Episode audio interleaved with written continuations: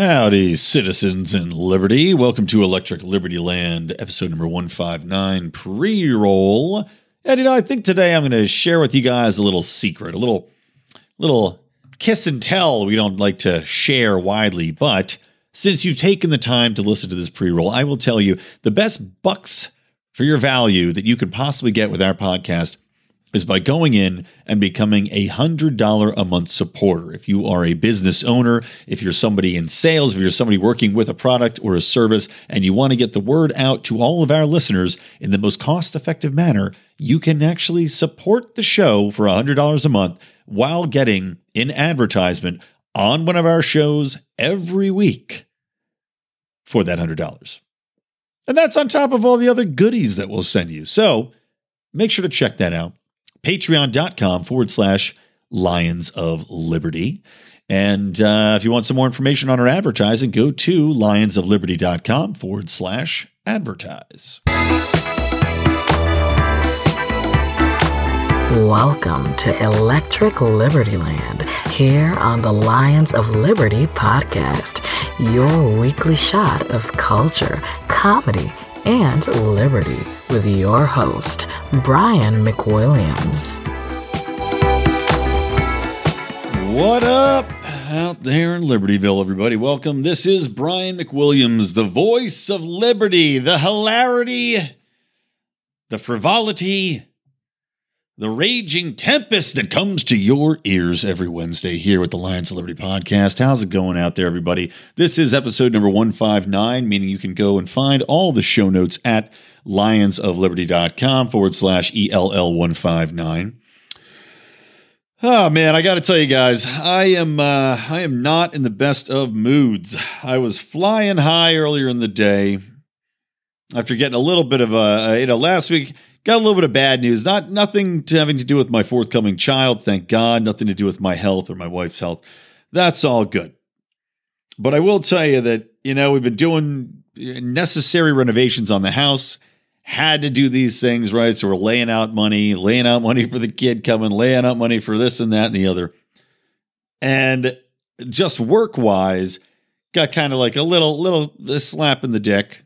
And then today, right at the end of the day, just got hit with a brand new. Uh, you know, the first one was a little slap in there. This one was just a full fledged punch right in the genitalia, and I am still feeling it. And it has taken the wind out of my sails a little bit. I'm sure as we go along, I will get uh, a little bit more pepped up. You know how I do, but God damn it. Just, you know, it's. Mm, it always seems to happen this way, right? My friends.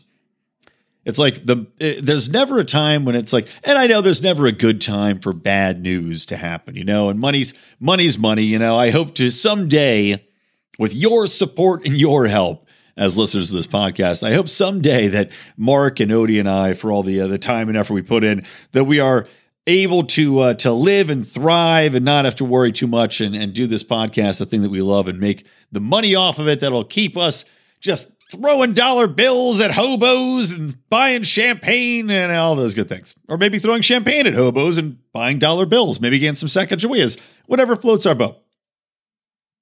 But man, it's just, it always seems in life that, you know, it's like that old phrase, it rains, it pours. And God damn if it doesn't always seem to happen that way, where right as you're laying out money, unforeseen, you know, it's just the stress levels are at its highest. And then, of course, you get dealt this hand and you just go, mother. So, anyway, that's where I'm at. And I will say, my personal uh, philosophy, not to, I don't want to start the show on too much of a down note, but I will say this. My dad said this, uh, and it really stuck with me. And uh, maybe he's listening to this show. He listens now and then and has supported us in the past. Of course, I, my father, a, uh, a former First, he was Democrat, then he was Republican, and then he became a Ron Paul supporter. Uh, I'm very proud of that conversion. So he shared with me this point of view, which I agree with, and it's that everything is cyclical in life. And it does seem to trend that way. And whether that whether that's something that draws from, you know, the I hate to quote that, that idiotic book, The Secret, but whether that's something from your own mentality and the way you look at the world and the way you operate within it, you know, when things are going well, they tend to continue to go well. And when things are going badly, they tend to continue to go badly. And sometimes it seems like there's nothing you can do to pull yourself out of that. It's just gonna happen. You got to get through it. You got to keep just pushing that boulder up the hill, and eventually you got to get to the top. So that's where I'm looking at it. You know, I'm looking. I used to I used to have a blog. You know, at one point a few years ago, I was dealing with some pretty good depression. And, you know, I was on meds and all that other stuff. I'm sure a lot of you out there, a lot of you libertarians, I'm sure are out there on meds. It's before I discovered the drug of stand-up comedy to keep me to keep me even. No, uh, but you know, I was taking some meds and I was just really just down, man, just down and down and down in the dumps. You know, nothing was going well. And I had this blog called uh, "When You're at the Bottom, Looking Up, Everything Is Bright," and I think that's a good way to look at it. You know, things can only get better at times, and uh, so that's that's where we begin this show. Things can only get better. And I feel that as a nation, as a, a country, especially coming out of this military strike in Iranian general, we said, we looked at everything that was happening. We said, oh my God, we're going to get drawn into this world war. We're going to, you know, Iran's going to retaliate. God knows what they're going to do. Who knows how Trump's going to respond? Who knows? Maybe these hawks are finally going to get their war with Iran. Mike Pompeo, as I said, you know, this Greek god who yells down "Screw Iran" all the time from uh, from Olympus there um, establishment Mount Olympus, would they finally get their wish? Would we finally get into the war that all of these people have been craving for years?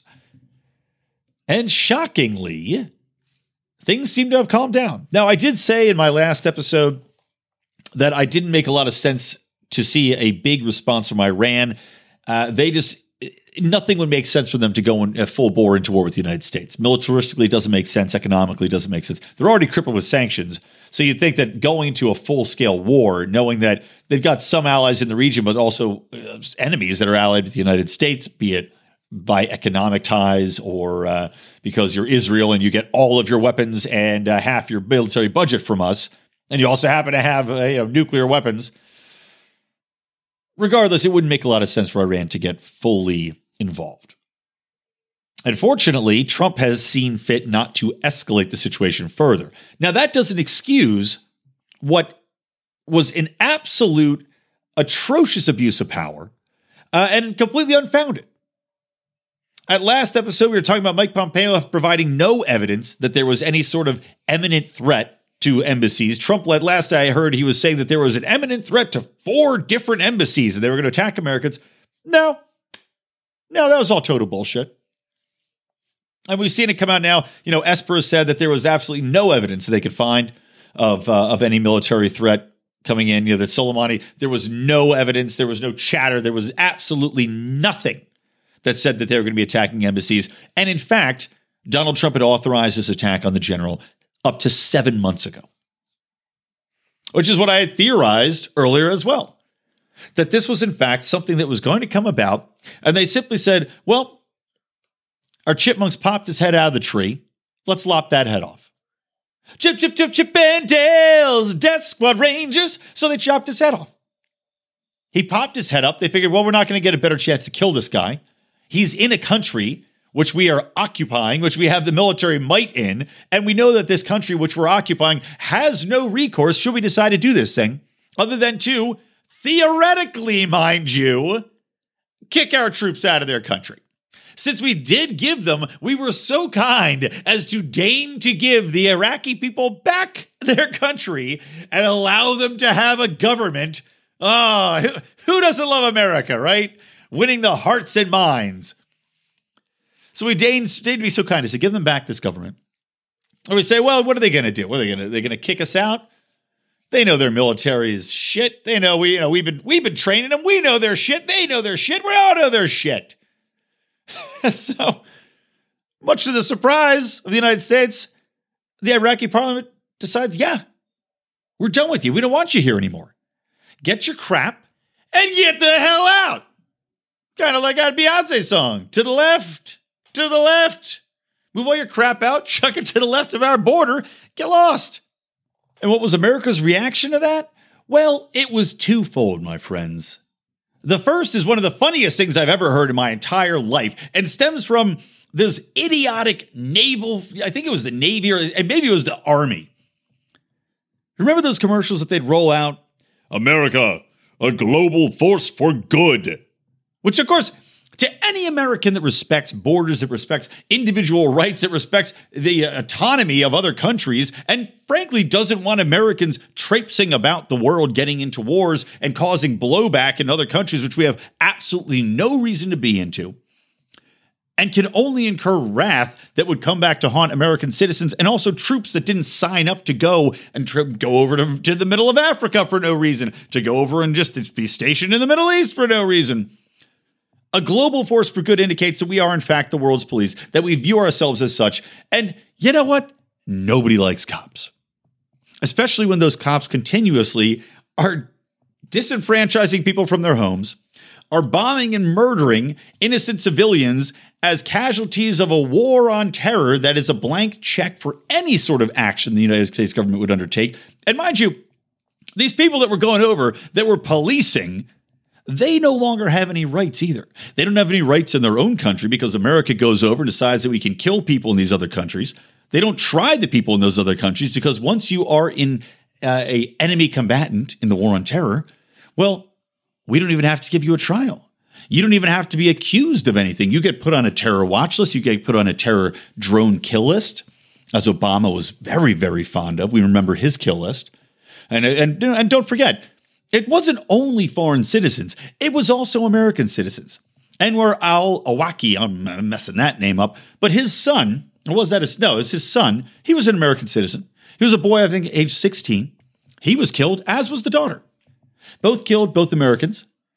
And did they get their day in court? Did they get to face their accuser? Well, the only way they got to face their accuser was if they happened to look up at the exact moment the bomb that that drone dropped on them exploded right in their faces. So nice job, cops. It's like we view ourselves, and I, of course, when I say we, I don't mean a libertarian we, I mean the establishment we. But the establishment we and the hardliners and the uh, and the left that pretends to be anti-war but really just goes along with all the wars view ourselves as these cops that go police the world, that we're out there looking for bad guys, right? We're a global force for good. But really, what we are is the cops that come into your yard, that shoot your fucking dog in the head, and then decide, ah, we got the wrong house. I mean, is there any greater example of that than Afghanistan right now? We have shot all of those people's dogs and then found out, whoops, we got the wrong house. In fact, the house that we should have been going into is the one that we're friends with down the block, the one that we have house parties with that involve putting our hands on glowing orbs with Saudi princes. That's the house we should have been kicking the door in. But no, let's make sure that we stay over in this other house for 20 some years continuously have U.S. troops die, continue to murder people in that city or in, in that uh, country that are innocent, continue to drop bombs on weddings and on hospitals, and continue to encourage people to join up with the most absolute uh, violent, uh, revenge prone, and, and for good reason. But factions that are out there in Afghanistan that have a sole mission, and that is to destroy America because we have destroyed everything that they own. Okay, anyway, sorry, I'm getting off on tangents, guys. Like I said, ah, get my mind, get my mind focused. So, after the Iraq Parliament said that we and the people back us in this, we want you out of our country. The United States Embassy issued a statement, and this is what it was under the U.S. continued partnership with Iraq. And, and Ron Paul wrote a, uh, a byline for antiwar.com. I'm going to quote from in a minute because he also talks about this statement. And this is what it says The U.S. continued partnership with Iraq. America is a force for good in the Middle East. Our military presence in Iraq is to continue the fight against ISIS, and as the Secretary has said, we are committed to protecting Americans, Iraqis, and our coalition partners. That was for, uh, well, five days ago as of the time this aired. So they issued this statement. In the meanwhile, everything the United States has done in the past couple weeks has basically brought far more danger to Americans in the region, be you military or be you civilian contractors or be you the mercenaries that we like to bring in when we're pretending to draw the troops out. If you're an Iraqi, do you feel more safe that we killed a general across the border? Do you feel more safe that they're dropping bombs, knowing how many innocents that we accidentally kill in other countries when we're targeting these terrorists? Do you feel more safe? Do you feel more protected by the Americans? Or do you feel that, you know, considering the state of affairs, probably Iraq and Iran would just get along just fine. If America pulled out and just said, "Hey, Iran, we're watching you. Don't go over there. Don't don't go messing with Iraq for now. You know, we'll come over. We'll, we'll come back. Just leave it be." I'm sure Iran would be like, "Yeah, it's fine." and like I said last episode too, the Iraqi people may be more than willing to embrace a different regime, maybe more than willing to welcome in uh, more of an Iranian style of leadership after being under the boot of American oppression for the past 20 years in their own country. And the coalition partners, I, I again, do they feel more safe? I, I highly doubt it. Hard to tell the difference between an Aussie, an Englishman, an American, and a Canadian, or even a Frenchie when they're all running out there. You know, anybody that doesn't look Middle Eastern, I'm going to guess they're probably not going to really squint too hard to see if there's a maple leaf on that guy's helmet or if it's a, a French flag or if it's uh, whatever the, you know, whatever Australia puts on there. I don't know, a koala bear with a knife, whatever it might be. I doubt that they're going to really top and, and check. It's going to be more uh, shoot first, check patches later.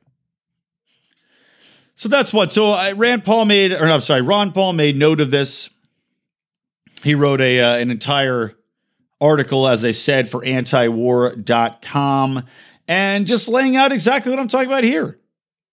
You know, that's a, and he says this, I'll, I'll quote this phrase because it really, he sums it up nicely.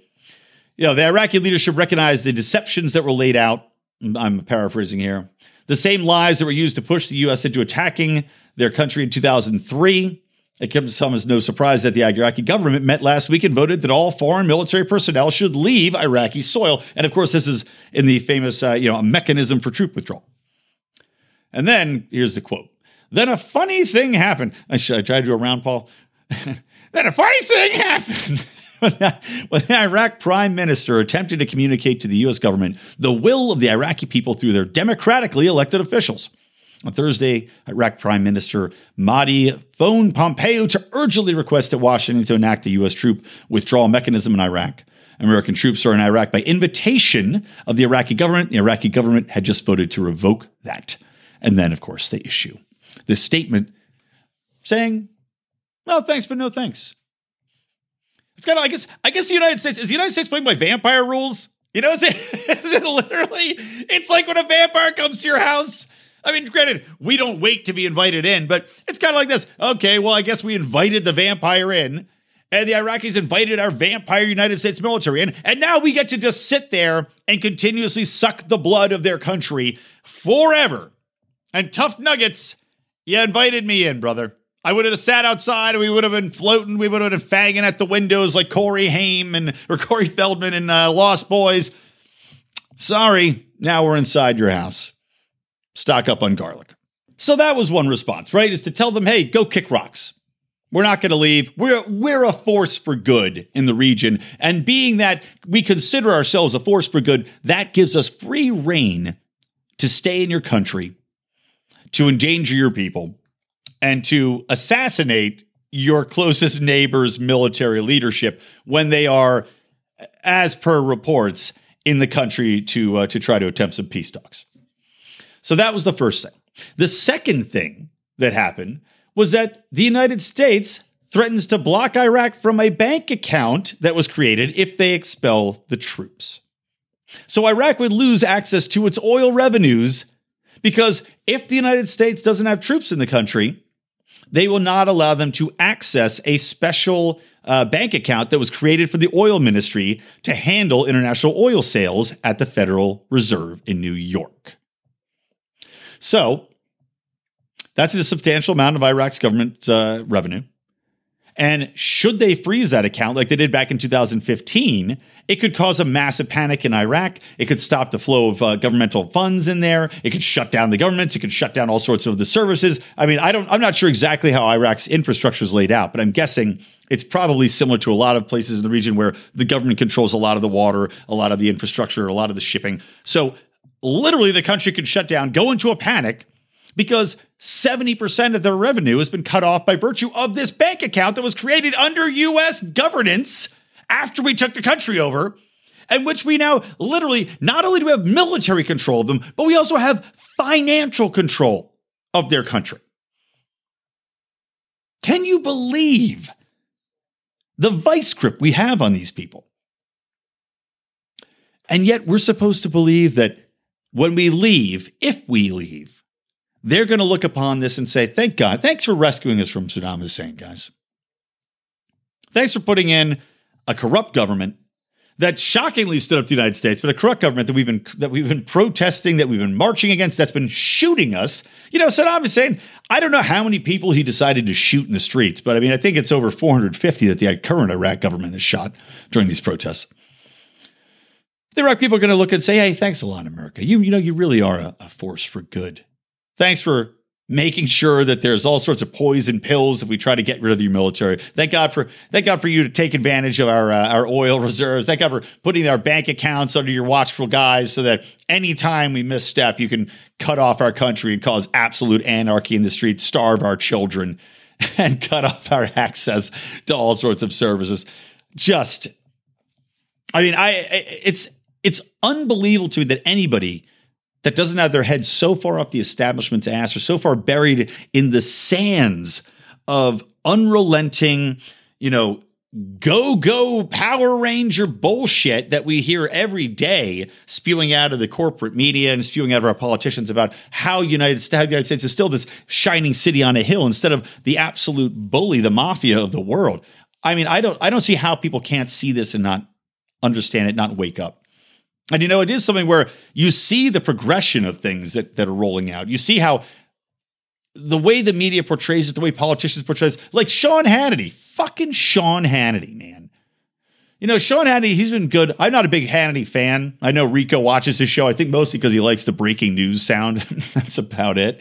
But I'm not saying Rico agrees with Sean Hannity, by the way, but I know he does watch it. But you know, Hannity was good about the Russian collusion stuff, but god damn, man, now he's just he's just towing the line for the Hawks. He's saying after the Iranians' missiles shot back, by the way, they, the Iranians didn't attack us out of nowhere, right? So the, the Iranians shot missiles back at us after we murder Soleimani we murdered their one of their highest ranking military officials. The guy, by the way, who'd been heading up the fight against ISIS, because Iran doesn't want ISIS to succeed either. They're a little too crazy even for Iran and the uh, the Ayatollah over there to tolerate. So this goes to fight against ISIS, who again, we're a force for good in the region, combating ISIS, yet we take out one of the guys combating ISIS with us. Great idea. Just great idea. But Hannity goes, there's a massive price to pay after they hit after they shot missiles at our bases. After they shot at our bases, by the way, and gave us a little heads up. Didn't kill anybody. Intentionally made this basically all it was was a show. It was kabuki theater. It was to say, look, we have to do something. We can't we can't lose face here. We have to attack. You just murdered a goddamn general on Iraqi soil. We have to do something. So they did basically the bare minimum that they had to do to save face. And yet, assholes like Sean Hannity are saying the full force of the US military has to go in and strike Iran. For what? What do we gain from that? We gain thousands of troops to strike because Iran has a much stronger military than Iraq had. Iraq basically had no air force whatsoever. So that was why that war was over in three seconds. Iran has it. They have a military infrastructure. They've got weapons. They've got missiles. They've got fighters. They do have a military. Will it stand up to America's military? No. But then again, America's military is also splintered across the entire globe. We're already drawn thin, as Trump likes to remind everybody, which is why he put through the biggest military budget in history. And by the way, congratulations, everybody, on the on the deficit hitting $1 trillion in 2019. Yeah, la, la, la, so we've got this military that's spread thin, but yet it demands more money. Because God, you can't spread it. You know, we can have it spread thin, but you need to put another layer of peanut butter on that, right? Get that good establishment military sandwich, nice and tasty for everybody. But let's say we go in there, we're still going to lose thousands of troops. We're talking about a full scale war, not a skirmish, not uh, not beating up on Saddam Hussein's army, where half of them literally just surrendered on day two. Literally, you know, what did we lose? 80 people in that, that quote unquote war. This is going to be a war war. And for what? so we can further destabilize the region, so we can rebuild another company. At the time we have record deficits going, we want to rebuild a brand new country. We want to make sure that the Americans are in Afghanistan, in Iraq, in Iran. Maybe we should overthrow Syria. Let's just let's just move it. Let's just call it New America. And for what?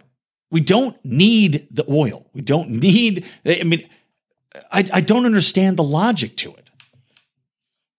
And again, all it's going to do is make everyone less safe at home when these people respond to the only way available to them, which is to come after us in civilian form, to go and suicide bomb places, to strike back and with knives and whatever else they're going to do because they've had enough and they don't know whether a way to strike back at a government other than to attack the people that keep electing the same fucking assholes over and over again that trot out this militaristic nonsense, this empire building. Ah, getting riled. Getting back on track. Here's the good news is that they are voting to rein in war powers. I believe there's a vote that's going to be occurring, I think, as early as this week. I didn't see anything break today about it, but I saw that, uh, you know, Mike Lee has signed on, Rand Paul has signed on that they want to rein it in and check Donald Trump's military actions and his ability to wage war against Iran. And naturally, you've got people like Lindsey, Lindsey Graham, the lispingest, the lispingest tool of the empire that you could ever hope to see arguing that Rand Paul and Mike Lee are empowering our enemies by simply demanding that the constitutionality be looked at, that we can't simply have a president be enabled to attack another country and draw us to the brink of war without congressional approval. So it's good to see that maybe things are finally. I mean, maybe this is the silver lining here. And we thought we were going to see this when Trump got into office, we thought that the anti war left was actually going to start acting like it once more because, of course, they didn't do anything when Obama was in there because Obama was their guy and Obama was black. We can't criticize Obama's war powers because he's a black guy. Can't criticize that. Can do no wrong. The left side. But no, no, it was a warmongering monster that also operated the most comprehensive and most unconstitutional, illegal domestic spying operation that has ever been seen in a country. But we thought that maybe when Donald Trump came in, that we'd actually see some progress to limit the war powers. We'd actually see some checks on executive actions. No, not as such. And yet we're seeing it be pushed forward by Republicans in the Senate, by Mike Lee and Rand Paul. So, Rand, I gave you a minus last week, but you know what, buddy? This week, because of this, you get a, a plus. Pants. Hashtag Randy Pants. Good job, buddy. Now, just to round this out, there is some interesting fallout now. I'm sure by now you've all heard about the Ukrainian jet that was shot down, a passenger plane. I think there was something like 170 people died on that. Uh, quite a few of them were Iranian citizens that were going to the Ukraine. Of course, a lot of them were Ukrainians. And that occurred because the Iranian defense forces were on high alert. Their air defense system was on high alert. And from what I was hearing, the uh, from the the report from whoever was in charge, and I'm blanking on the name of the the guy. I don't know. Yeah, I can make up any sort of uh, syllables mushed together, and you wouldn't know the difference. But he had said, "Look, I take full responsibility of this. What had happened, according to the Iraqi, or I'm sorry, the Iranian uh, government, is that this air defense system picked up what they thought was a missile." And the guy who was sitting at the controls is supposed to go radio it back, get approval from home base to go and launch missiles to take this this counter initiative to take out the missile that's incoming. I guess there was 10 seconds, there was some communications breakdown, and the guy pushed the button the missiles fired and took down a passenger plane as it left Tehran. Uh, a truly tragic outcome, which shows you not only that, again, this force for good, this global force for good, has ended with 170 civilians dying. And while you can't specifically say this is Donald Trump's fault, which is what the Democrats are obviously saying. Look, this is his fault that this happened. You can't say that it's not tied into the actions that he take or that he took. You can't say that it's not because the Iranians are on high alert because we had just murdered one of their highest ranking military officials. So, yeah, the United States does have quite a bit to do with this. And I can guarantee you that while there are protests going on in Iran right now and people calling for regime change within that country, 478 D chess, Donald Trump tearing it up. No, I mean, obviously, no. Nobody could foresee this kind of thing coming, but there is interesting fallout to uh, to be had here. I mean, should this lead to regime change? How do we react? You know, as libertarians, the only way we can react, well, we might say, well, you know, they, the Iranian government's not exactly our favorite. Can't support a lot of what they do, but I mean, we didn't put them in power. We certainly shouldn't be able to take them out of power. The Iranian government hasn't done anything to me during my lifetime.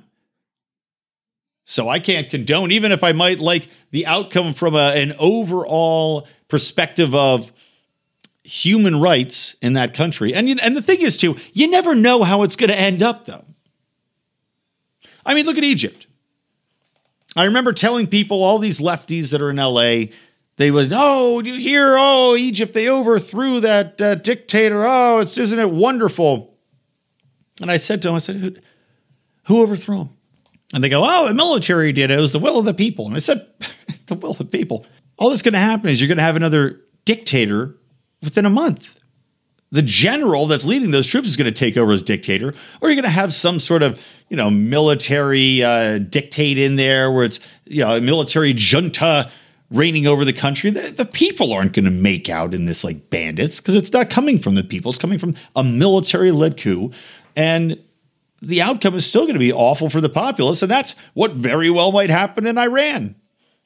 So we don't know the outcome, and I think if anything, United States foreign policy has been based upon this presumption that things are always going to work out exactly as we planned, that things are always going to result in a liberal leaning, uh, free market democracy when the region simply isn't set up that way.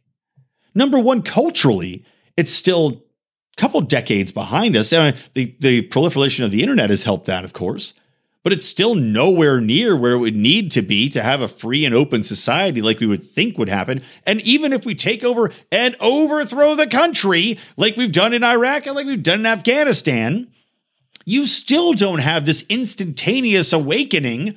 Hashtag woke Twitter doesn't spring up in Iraq overnight. It takes generations for that kind of change to happen, especially when you're going a full culture shift in the opposite direction, and especially when it came at the point of a fucking gun. Oh, but I don't need a gun to tell you to go check out our buddy Mance Rayder, aka Pete Quesadilla's podcast, The Free Man Beyond the Wall. Yes, freemanbeyondthewall.com. Now, I told you about him on the show, but I know we have a lot of new listeners coming up here. I know some of you people are coming over from the Reason podcast, pointing you at our pod, and if so, welcome, welcome. Uh, but yeah, I got to tell you about another podcast. Getting double podcasted here. But you got to check out Free Man Beyond the Wall. Of course, Pete was known as Mance Rayder for a very long time, and I believe it still goes by Mance in a, in a way, shape, or form in regards to his podcast. But he's also a managing editor at the Libertarian Institute, writing fantastic articles. He's bringing in all sorts of amazing guests on his show, has very intellectually driven conversations, and is a staunch libertarian, uh, NCAP libertarian. So I encourage you to check out his show. Uh, a man who is libertarian through and through. You cut him open, and uh, Sweet Lady Liberty pours out of his veins. That's Free Man Beyond the Wall, freemanbeyondthewall.com. All right, welcome back. ELL159, lionsofliberty.com forward slash ELL159 for those show notes, folks. So, coming back in, like I said, you're not going to have this culture shift, not when it's coming at the point of a gun. And also, you know, we're talking about the internet, right? Talking about freedom of speech, which of course we don't don't really have. Uh, you know, we talk about. I'm getting a little bit off topic here, but we're talking about regulation and discussing these these uh, social platforms which of course they're all kind of merging. Facebook is buying them up, Google's buying them up, Apple's buying them up. And we like to say, okay, well, these are free, you know, free bastions, right? This is where people can go and exchange ideas freely without censorship. But that's not true.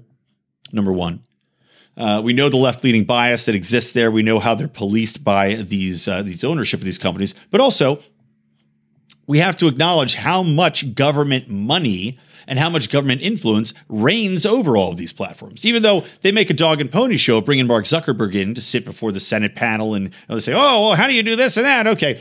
But the fact remains that Facebook data is shared with the government. The government's giving Facebook quite a bit of money. Same thing with Google. The government's in bed with Google. I think Google actually provides a lot of servers, as is Amazon for our government, which is one of the problems with Google working with China as well. There's a big, uh, big to do about that. But then we see that posts that are going up on Instagram are being censored that are in support of General Soleimani.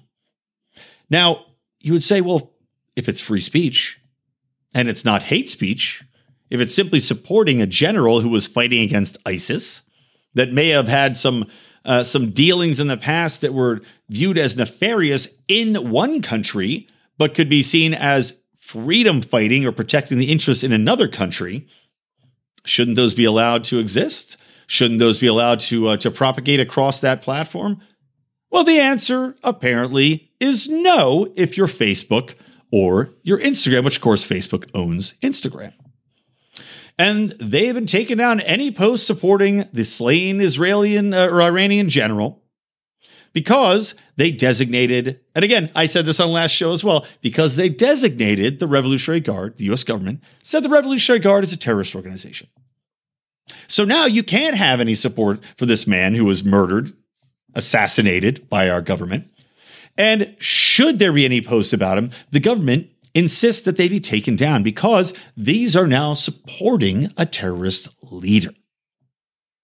So we see how America's policy, how America's foreign policy specifically, and America's designation is crushing free speech. And is this I mean, these are these are these are posts that could be coming from Iran. These are posts that could be coming from America. I mean, I could post about General General Soleimani right now, and I'm curious to try it, but I honestly I don't feel like getting my accounts banned at the moment. But I, am curious to see and test it out and say, let me see what happens when I post in support of this general, saying that he shouldn't have been killed, that he was fighting against ISIS, that he had done X, Y, and Z you know, try to keep it neutral. But if I post it on there, they're going to take it down. Even though I'm here in America, even though my I am supposed to have freedom of speech, even though this could be seen as me protesting against a government action, because he's designated as a terrorist, just like the enemy combatants I was discussing earlier in the show, well, my freedom of speech is removed where it pertains to this quote unquote terrorist. Just like enemy combatants, as designated by the United States government, lose their not only their freedom of speech but the right to habeas corpus, their right to uh, to face any jury, their fa- right to uh, to face whatever their accusers might be, the right to even acknowledge or understand any of the charges being brought against them. You can be held indefinitely without being released, without any sort of lawyer. I mean, this is sheer madness. If there's one thing, you know, I, I'm I'm still I'm torn I used to think that the war on drugs was the most dangerous and damaging thing in our country because it was so so impactful here at home as opposed to the war state which typically doesn't affect your everyday american other than, other than you know an occasional terrorist attack which are not great the deficit inflation etc but now i'm starting to wonder because the war on terror in the guise of safety. And again, the Patriot Act was renewed. We've got the, you know, USA, uh, shit, what was it called? Freedom Act. The guise of safety, they are stripping away rights. They're attacking free speech. They're attacking our basic civil liberties under the guise of protecting us, all the while making us infinitely less safe. All right, last thing I want to mention on this topic, and then I'm going to move along and talk about some other things, is Justin Amash who I've uh, you know I I like me some Amash, but I will say, and I've been not not been very shy about talking about how much I despised his take on Trump's impeachment and supporting that whole farce, uh, and also the whole collusion and and getting in the you know the whole concept of uh, obstruction of justice. And, you know, I had Eric Larson on, who's a, a buddy of Justin Amash. And if Eric, if you're listening, hello. I'll, I'll definitely have you back on soon, my friend. But I understand where Amash is coming from, I understand he's trying to take a principled stand. The whole obstruction thing, the whole tying into the collusion narrative, which was invented by Democratic opposition research. We saw what happened with the fallout of the Mueller report and then the AG report that came out exposing that the FBI had drawn all of this based on one salacious document created by Fusion GPS at behest of the Democrats that they went and abused the FISA system, that they obstructed, you know, the, the ability of the judges to see the basic facts of the case. All of that just drives me nuts that Amash went down that road. That being said, I'm I'm very happy he left the GOP. I'm very happy that he's, I mean, I've heard he's mulling a run as libertarian candidate. And while Jacob Hornberger definitely is my favored candidate at the moment, I do have to question if Amash threw his hand or his, his hand, throw your hand in the ring, chop it off with a cleaver. But I do have to question if he threw his hat in the ring as libertarian candidate, if we may actually have a legitimate chance at, if not winning, at least cracking a threshold of, you know, 20% support. I could see that happening. And maybe Hornberger as a VP. Hmm, it's a good ticket. But Justin Amash so, uh, called out Trump because Trump went on Fox News and he was bragging about the fact that, and this is the quote, we have a very good relationship with Saudi Arabia. I said, listen, you're a very rich country. You want more troops? I'm going to send them to you, but you've got to pay us. They're paying us. They've already deposited 1 billion in the bank. And Justin Amash correctly point out he sells troops. And the same thing is basically happening in South Korea. The same thing's happening with troops stationed in Poland and in Germany. You know, Trump's saying, I demand more money. Now he's he's putting it in Europe, he's putting it in the guise of NATO.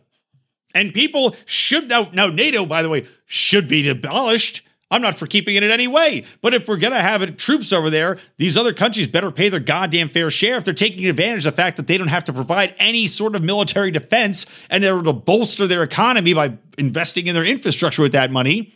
Well, yeah, they should pay their fair share. But at the same time, demanding more money like we're doing with South Korea for a country we don't need to be occupying, that we can easily leave at any point in time and have zero impact on the United States population. Well, why are we simply giving our troops to them for why? I mean, why are we literally selling our troops I mean, there's a difference between selling military hardware and selling people's lives that, you know, I don't know if these people joined the military because they believe in the great American spirit, and they believe in a global force for good, or if they joined it because they didn't have anywhere else to go, or they needed guidance, or it's a military tradition in their family. I don't know. Excuse me. But I'll tell you, it's pretty fucked up when you literally are talking to another government. They say, We want more troops here because we want to use you basically as meat shields against a neighboring country. Because by having your troops here, we feel that we won't be attacked. And that's, of course, all this is. I mean, all these motherfucking Democrats are making a big deal about quid pro quo providing military aid to the Ukraine and this Donald Trump phone call or this impeachment bullshit. In the meantime, our policy has been to engage in these type of practices for generations of presidents. What else is quid pro quo? You're giving us money. We are giving you troops, and we're stationing them in your country as meat shields. If somebody attacks your country, now we're going to be drawn into a war because our meat shields have been damaged. How dare you damage our meat shields? I mean, this is absolutely perverse. And there's no better way to phrase it other than he is literally selling the lives of Americans in what is, I mean, basically amounts to modern day slavery. You signed away your life to the government. And unlike other jobs where you can quit, when you are a military man, you can't quit. You go AWOL, they put you in jail. You go double AWOL, I don't know, they, they put you in jail even if you decide to get gender reassignment surgery. I mean, this is absolutely disgusting. And yet, I'm seeing far less coverage of Trump selling our troops to Saudi Arabia, mercenary style. We should just call, we should just rename our troops to Blackwater. But I'm seeing far less coverage for that than I am for anything else. Just absolutely sickening. All right, let's talk about some happier things. Mind you, yeah, nothing's really happy on this show. Libertarians always have something to be pissed off about. Uh, but you know, this is interesting. So Vermin Supreme won the New Hampshire Libertarian primary, and I got to say, I'm happy about it. And I'll tell you why. And this is honestly, this is surprising because it's reported on heavy.com, uh, which I didn't think heavy.com would cover libertarian news. But yes, Vermin Supreme won the New Hampshire Libertarian Party's primary. And of course, PorcFest takes place in New Hampshire. Last year, our good buddy over at the uh, Lava Flow podcast, Roger Paxton, had been kind enough to uh, to give us some speaking slots and give us a uh, the sweet treatment over in the liquor cabin or the liquor uh, liquor tent, which was a fantastic time. So I recommend everybody attend PorcFest when you can. But I had uh, the opportunity, as did Mark and as did Odie, to talk and meet with Vermin Supreme while at PorcFest because he's there. He's just hanging out. He's a very approachable guy. And I'll tell you, this is the first time I really spoke with him because I looked at him. And if I'm being perfectly honest, I looked at him as a detriment to the party because he goes out there and he's got the boot on his head. And I don't really know, you know, I, I didn't listen much about him and spoken with him. I said, this guy makes us look like lunatics. But I will tell you, I could still, I'd still be happier if he didn't wear the goddamn boot on his head. But if you actually ever do really listen to Vermin Supreme, if you actually talk to him, you will be shocked at how intelligent he is. And I understand, you know, I do public relations for a living. As I mentioned, when I got slapped in my dick earlier, it was uh, in regards to uh, public relations. But from a branding standpoint, you got to give him credit. He's done a lot to draw attention to himself. He certainly has developed a brand.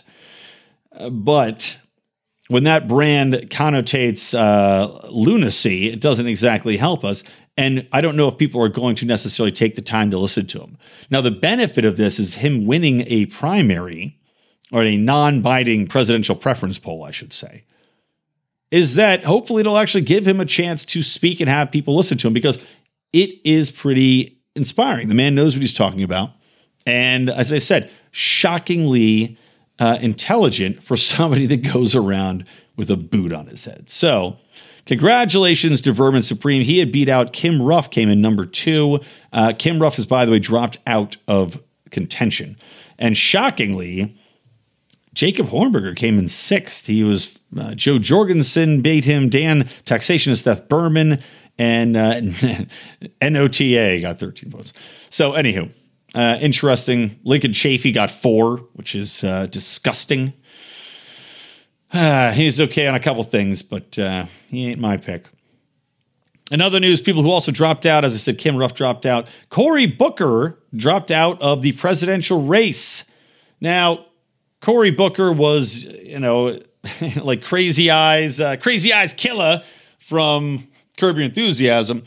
He was entertaining to watch. He couldn't go a single goddamn debate without mentioning that he was from Newark and talking about his neighborhood of uh, deprived neighborhood of, of uh, Newark, New Jersey, which, by the way, if you've ever been to, really a shithole. Like, really, you know, he talks about being from there. He has not done a lot to help it. It is a very impoverished, rundown, dirty city, although I do like their airport. I fly into it often if I'm going to go to New York City.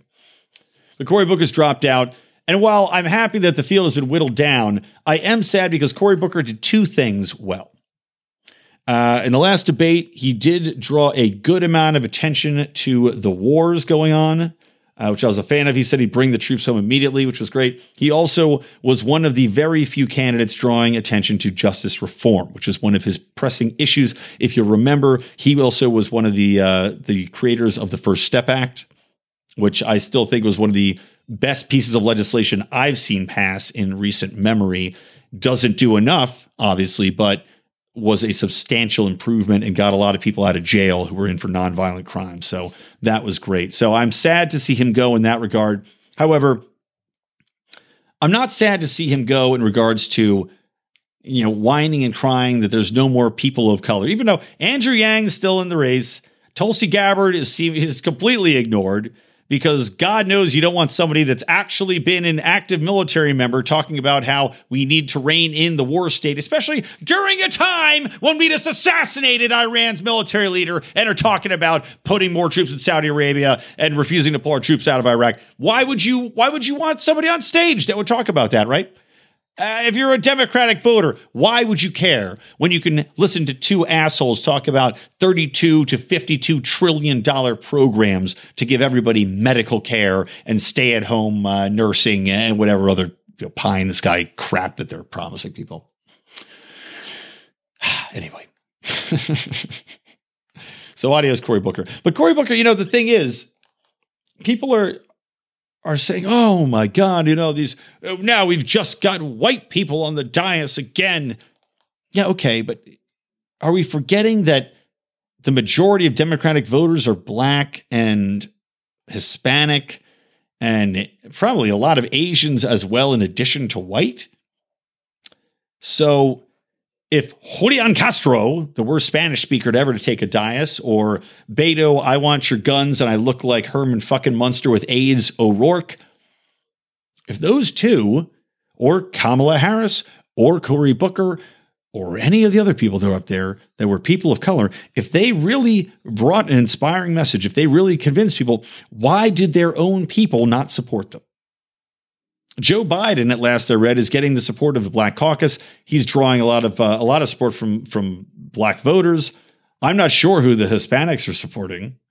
Um, I haven't seen the recent polls on that, but it just cracks me up because they're making it seem as though white supremacy is somehow ruling the day. But at the end of the day, when you look at the way the people are voting and who's supporting who, it's pretty obvious that these people are up there because the broad Democratic base decided that they wanted to go their way.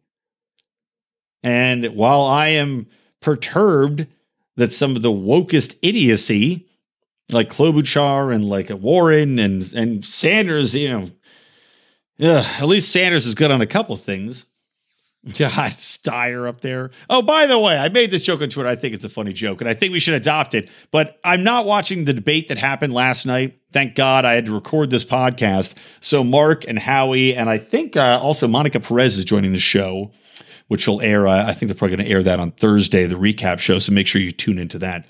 But um, Tom Steyer, I always say when he gets up there and he starts foaming at the mouth about climate change, we should start call that styrofoam. I think we need to hashtag styrofoam when he starts going, no, no, I'm going to have a climate change. I'm a billionaire and the climate's going to get you. So there you go, hashtag styrofoam.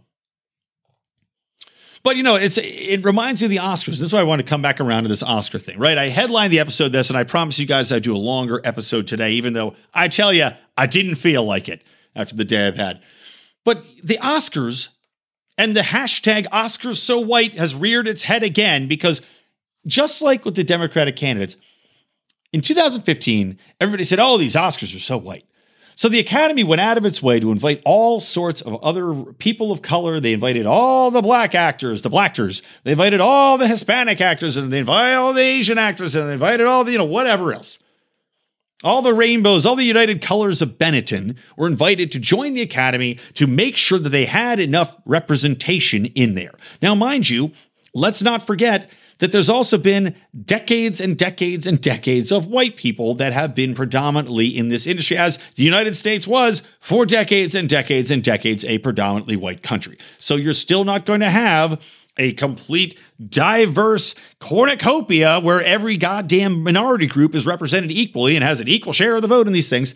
But at the same time, you also don't have movies coming out that have equal representation of actors as much as the left is pushing it. You don't. There still are going to be a predominance of white actors, most likely, unless this is a pure black film or a film that is intentionally diverse and is making sure that those people are put in those places. So when we see the most recent furor, and this is because, you know, Joker, I think, got the most nominations, and people were saying that, oh my God, only one black actress was nominated for the 20, you know, best actor or whatever roles, and there were no female directors for Best Picture.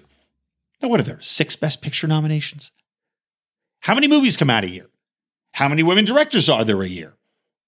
I mean, I'm not, I frankly, I'm too lazy to pull the statistics. But it just simply comes down to logic half the time where you go, okay, right?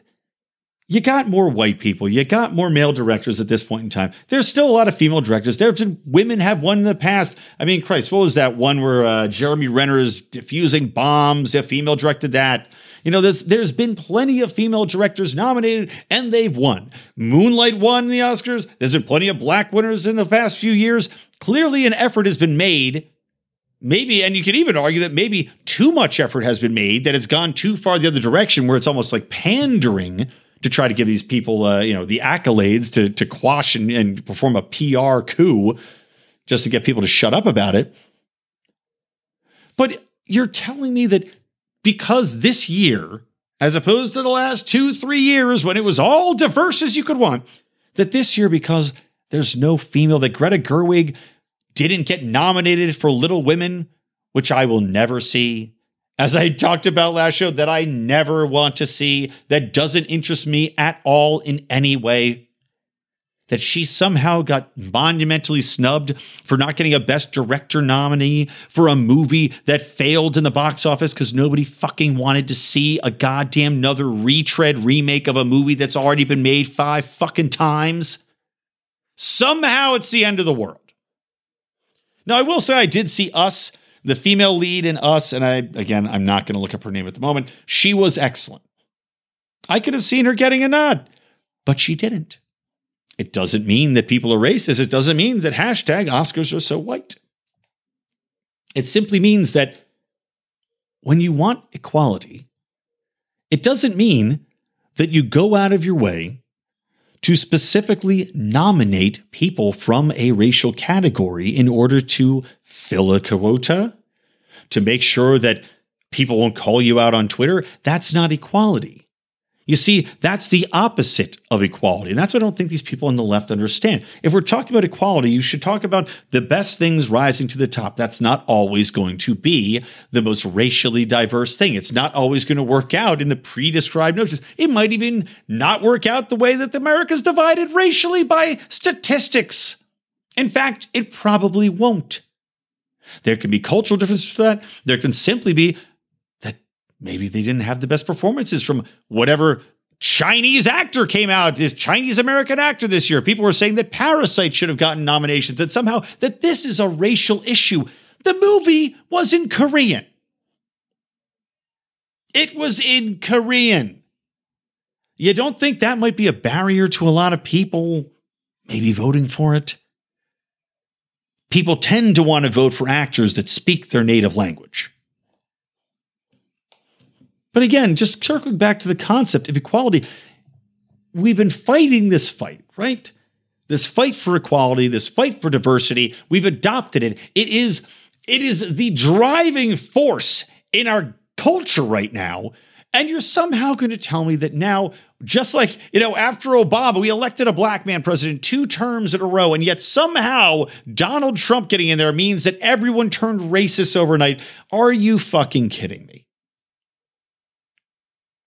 Look, statistically, you can put the odds of anything out there, right? I mean, for example, I'm a betting man.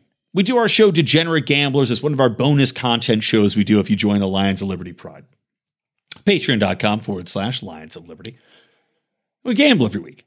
So this week, I had put a money line bet. I put I had a two bet parlay. What that means is that you bet two games, you win much more money because the odds are so much against you when you do that. But I put a, a bet on the Titans, who are big big underdogs to the Ravens, money line bet, and I put a big bet, or I, I, sorry, I put a small bet, but you win big. So I put a bet on the Titans, and I parlayed that, meaning I have to win both, with a bet on the Houston Texans against the Chiefs. The Houston Texans were up twenty four to zero they were getting 10 points, right? So that means I also put another bet on them with the spread. So that means I was up 34 points and I was up 24 points in the other bet. The odds of a Chiefs comeback at that point, being down 24 points, are astronomical in a professional game of football. It doesn't happen, let alone for them to come back and score 51 points almost unanswered points against a Texans team that was up 24 points. Yet, you know what? It happened. It happened, and I got fucked, and I didn't win jack. Do you not think that some years, no matter what the field might look like, there just might not be that many black actors nominated because of other people's performances. And again, remember how many more actors there are in how many more roles than African American or Asian or Hispanic actors simply because of the population and the number of people in that profession currently in the United States, you don't think that just maybe sometimes you're just going to end up with more white nominees? You're just going to end up with more male directors and female directors? And that maybe it's not some white patriarchal, got to keep everybody down over a, an award show. And honestly, who the fuck even watches it anymore to begin with? They call us conspiracy theorists for half the stuff that we say, calling out government, and yet you've got Oscars so white Twitter. You've got all these people writing these stupid articles about how this isn't how this is an affront to humanity that the Oscars are nominated. That's the conspiracy theory to think that somehow people are going out of their way to snub minorities and to snub female directors. Give me a break. All right, we'll wrap the show up on that. Also, uh, one last thing Vince Vaughn may be canceled because he had the gall to be sitting in a box at the national championship game for collegiate football, the LSU Tigers versus the Clemson Tigers. Yeah, it's kind of stupid. Tigers on Tigers. I didn't think about that till now. ah, get a different mascot, you jerks. So Vince Vaughn, who was a libertarian, has been on Tom Woods' show. Uh, and you know, and, and I'd say I was I was impressed by Vince Vaughn. Some people were crapping on Vince because they're like, "Oh, well, he doesn't know that much." I'm like, you know what, man? For a for a very famous actor, he did okay. He was quoting some Rothbard. He was he had read Tom's uh, Tom's books. He's just fine. I'll take Vince Vaughn any day going out there talking libertarian politics, and especially talks to people on set about libertarian politics. So God bless you, Vince. But Vince Vaughn apparently is going to be canceled because he was seen talking and tweeted out by Deadspin editor, one of these dickhead Deadspin editors, which I'm so glad are fired out in their ass because they unionized that liberal shit publication from what used to be great. Deadspin used to be hilarious, became a liberal shill publication. So tweets out Vince Vaughn can't believe it because he's talking to Donald Trump at a football game. Who cares? You can't talk to somebody at a football game. It doesn't mean he's best friends. It doesn't mean he's a Trump supporter. I don't know if he is or not. Neither do these people. Just because you're seen in public, maybe Trump was like in the box. He goes, Hey, Vince, come and sit with me right here. I would say yes. Maybe Vince is talking to him about politics. Maybe he's trying to win him over to libertarian viewpoint. Maybe he's trying to talk him out of uh, attacking Iran. But now, let's just presume that Vince was up there talking about how they want to keep the minority vote down. and now he wants to donate to Donald Trump's super PAC. Morons. Idiots and morons, my friends. That's going to wrap it up for Electric Libertyland this episode, everybody. A reminder listen to Marc Clair on Mondays. He just had Michael Boldin on and Josh Smith. Uh, love me some Boldin. No offense to Josh Smith. I don't still really know Josh Smith, but love me some Michael Boldin, man. I got to hang out with that guy again soon. Maybe get together with him and Stapleton, uh, do another uh, Lions of Liberty or Libertarians of Liberty was drinking liquor, excuse me, podcast. But that was on Monday. They did uh, some interesting chatting. Uh, of course, I'm here on Wednesdays, and John Odie on Fridays. His interview with uh, Levine is really blowing up with Larry Levine uh, talking about Jeffrey Epstein's hoax is uh, going gangbusters. So make sure not to miss that. You don't be the only guy at the Libertarian Party. like there's only one guy at the Libertarian Party. You don't want to be one of the only 45 guys at the Libertarian Party not to have heard that interview. So make sure to check that out as well.